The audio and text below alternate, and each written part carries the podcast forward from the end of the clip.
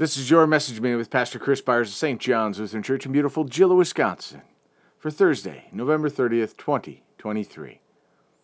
And they found the stone rolled away from the tomb, but when they went in, they did not find the body of the Lord Jesus. Luke 24, verses 2 through 3. The women who had walked with Jesus did what women did when someone they loved had died. They would visit the tomb and prepare the body.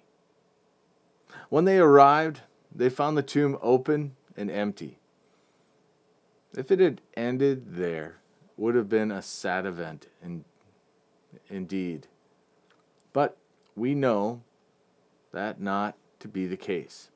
We know the promise and hope that was to follow this event.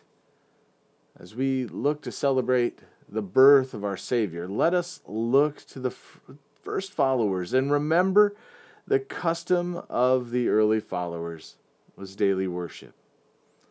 The disciples would have been praying with high uncertainty about what would be next. With all the world events going on, we sit in a time of uncertainty. Though we have a great level of uncertainty, we can find great comfort in the reality that Christ is risen. He is risen indeed. Alleluia. Let us pray. We thank you, our Heavenly Father, through Jesus Christ, your dear Son. You've kept us this night from all harm and danger, and we ask you to protect us this day also from sin and every evil. That all we do today we may please you. For into your hands we commend ourselves, our bodies and souls, and all that is ours.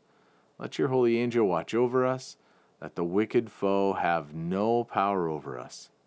Amen.